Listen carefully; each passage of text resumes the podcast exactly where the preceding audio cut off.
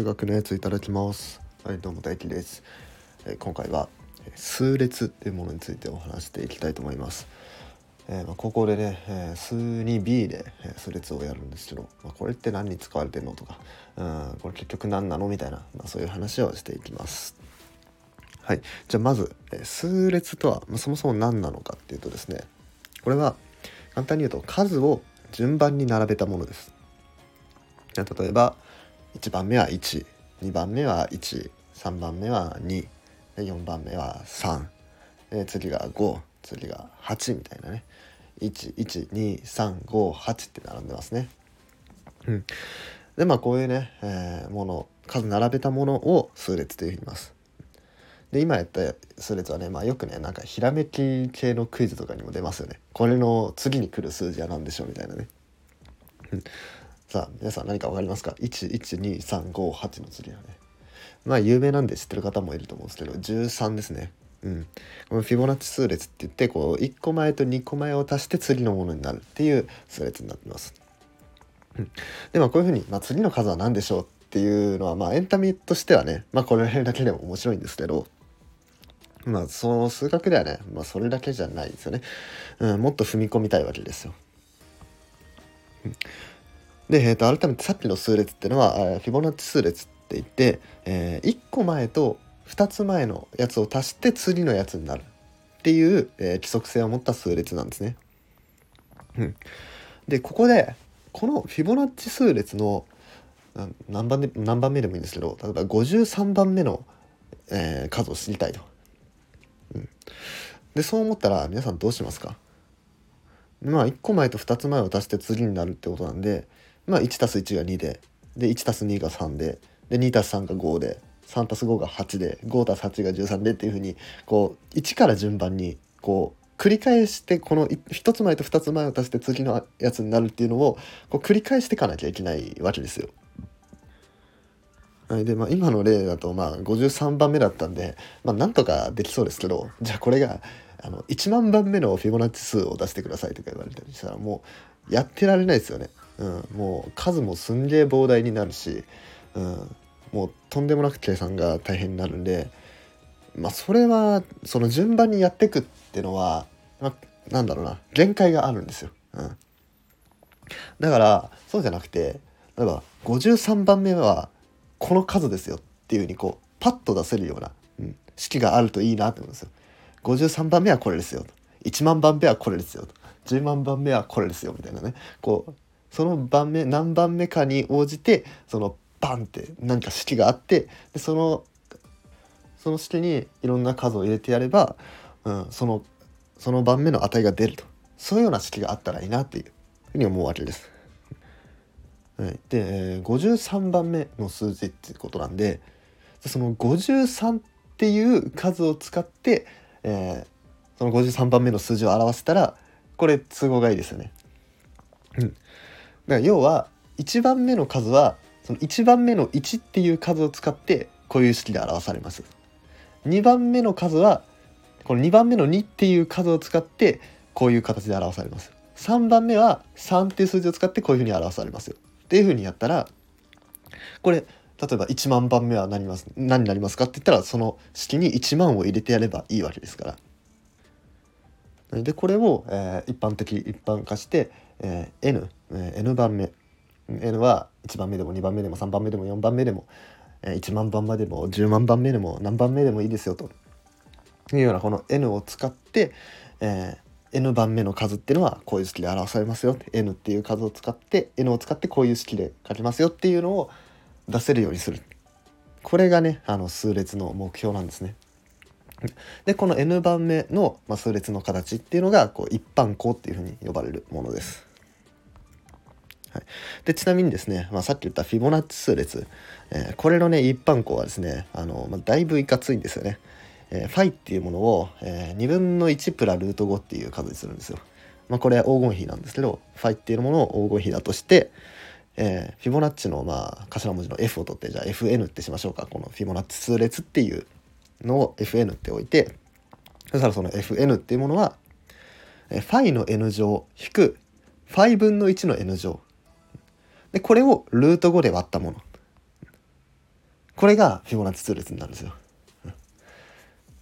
でこれ π っていうのはもともと2分の1プラルート5なんで π 入れたくないですよね。2分の1プラルート5を n 乗したくないですよね。まあそんな感じですんごい複雑になるんですけど、でもこれすごいなんか直感に反しませんか。ルート5とか入ってるのになぜかその112358っていう、こういう数列になるっていうのは、まあ、だいぶ不思議な感じですけど、まあ、実際に計算してみるとそういう風になるんですよ。で、まあ、フィボナッチ数列はそんな形になるんですけど、まあ、でも初めからねこんな複雑な形っていうのは、まあ、もちろんできないことは分かってるんで、もう簡単な数列、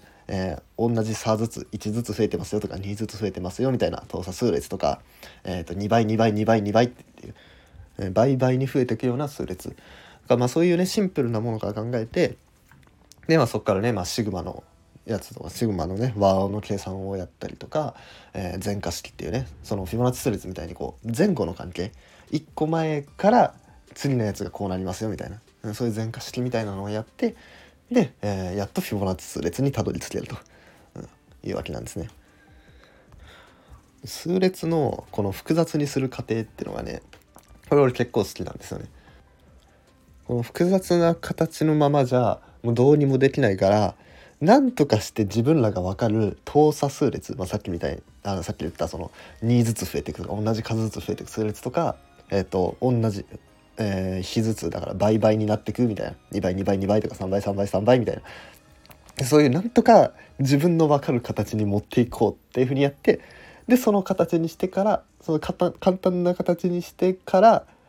これだったら計算できるよねと。でそのなんかつじつま合わせだったのをだんだん戻していくと、最終的にその複雑な形が得られると、これがねなんかその数学っていうか、これは物理の方が分かりやすいかな。その理想的な状況を考えて、そこからだんだん複雑にしていきますよみたいな、その最初は等速直線運動っていう、こう摩擦も抵抗もなしで、こうただずっと同じ方向に同じ速さで動き続けるっていう、こんな運動ないじゃないですか。だけど理想的だからすごい計算はしやすい。でそこから、加速度を加えてだんだん加速させていったりとか、方向を変えて円運動にさせてやったりとか、そういうふうにいろいろだんだん複雑にしていくわけなんですよね。でこういうシンプルな状況、現実にはないけど計算はしやすいっていう状況からだんだん複雑にしてって、計算はしづらいけど現実に即しているようなものにこう近づいていくっていうね、こういうのが感じられるその式変形なのかなというふうに思います。はい、じゃあこのね、数列ができるようになるとどんなものができるようになるかっていうと、まあ分かりやすいですね。規則性を持つものの計算ができるようになります。まあ、例えばですね、まあ、積み立て投資とかですね、今年のね共通テストの数 2B にもねこの問題が出たんですよ。数列の問題で俺がね共通テストを解いてるっていうねラジオも残ってるんで、よかったらそれも聞いてみてください。で例えば、じゃあ毎年40万円積み立てて、これあれですね、今の積み立て NISA の満額ですね。40万円積み立てて、じゃあ年利 4% で運用したとしましょうと。そしたらじゃあその年の資産額はいくらですかっていうのを考えた時に、その年の資産額っていうのはまず前年までに投資した額を、複利でまず運用して 1.04 倍しますね。年利 4% ってことは 1.04 倍ですね。でそれに今年積み立てる分をプラスしなきゃいけないじゃないですか。だから40万をプラスしなきゃいけないと。だから前年の資産額を 1.04 倍して、それに積み立てた40万円をプラスする。そうすると今年の資産額が出ますよねと。でこれで前後の関係が分かったわけです。この数列の前後の関係、さっきのフィボナッチ数列みたいな感じですね。その1個前と2個前を足して次のやつになるみたいな。で今回は1個前から次のやつが分かるみたいな、これ前後の関係が分かったと。でこれが分かったら、まあ、さっきのねフィボナッチと一緒で一般項が出せるようになるんですね。はい、でこれをグラフにしたのがよく見る投資シミュレーターです。右肩上がりにグーンって上がっていくグラフっていうのがまさにこの数列の一般項を、そのまま入れたものなんですね。1年目はこのこの資産額、2年目はこの資産額、3年目はこの資産額っていうふうに出したのがあれなんですよ。はい、で他にもですね、数列はですね、2つ数列が登場して、それが関係し合ってもいいんですよね。例えば、家電量販店、で、テレビを購入した方に洗濯機のクーポンをつけたとしましょう。これもうめっちゃ適当な話なんで、現実にあるかどうかは別として、とりあえず仮にこういうのがあったとしましょう。テレビを購入した方に洗濯機のクーポンをつけたとする。で逆もしかりだと。洗濯機を購入した方にテレビのクーポンをつけたと。でそういうふうにしたとすると、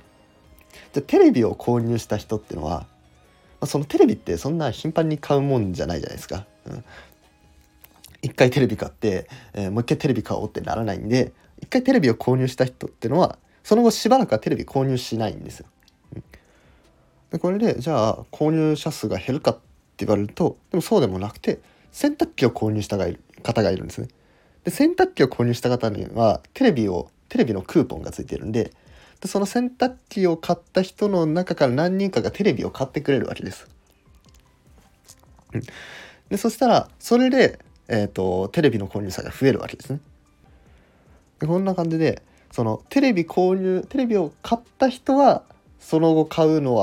わなくなるけど、洗濯機を買ってクーポンをもらった人はこれからテレビを買うんじゃないかっていう予想で、こうね、次のシーズンっていうのかな、なんていうのか分かんないですけど、その次にテレビを購入する人っていうのが分かるわけです。その前に購入した人とテレビを買った人と洗濯機を買った人、この2つのデータから次のテレビの購入者が出ると。これ洗濯機も同様ですよね。こんな風に2つの数列っていうのが関係し合ってても、これは解くことができます。ちなみに高校数学では3つくらいまでやるかな、3つの数列が関係し合うっていうとこくらいまではやるんですけど、それ以上となるとですね、ちょっとね、計算がめちゃくちゃめんどくさくなるんですよね。でそこで登場するのがですね、大学の線形代数っていうところでやる行列なんですよ。行列を使ってやると、高校数学ではせいぜい2個か3個の数列の関係し合ってるものしかできなかったんですけど、もっと多くのものができるようになると。で実際ね、その現実でも、そんなね、さっきのねテレビと洗濯機みたいな、あんな簡単じゃないですよね。クーポンをもらった人が何%を購入するかも分かんないし、もしかしたら新規の顧客もいるかもしれないし、そのテレビが壊れて買うっていう人もいるだろうし、でそういういろんな要因をまとめようとすると、その行列っていうものを使って計算するのが楽ですよというわけなんですね。でこの大学の線形代数の話って、ベクトルのところでもしましたよね。ベクトルっていうのは向きを表してて、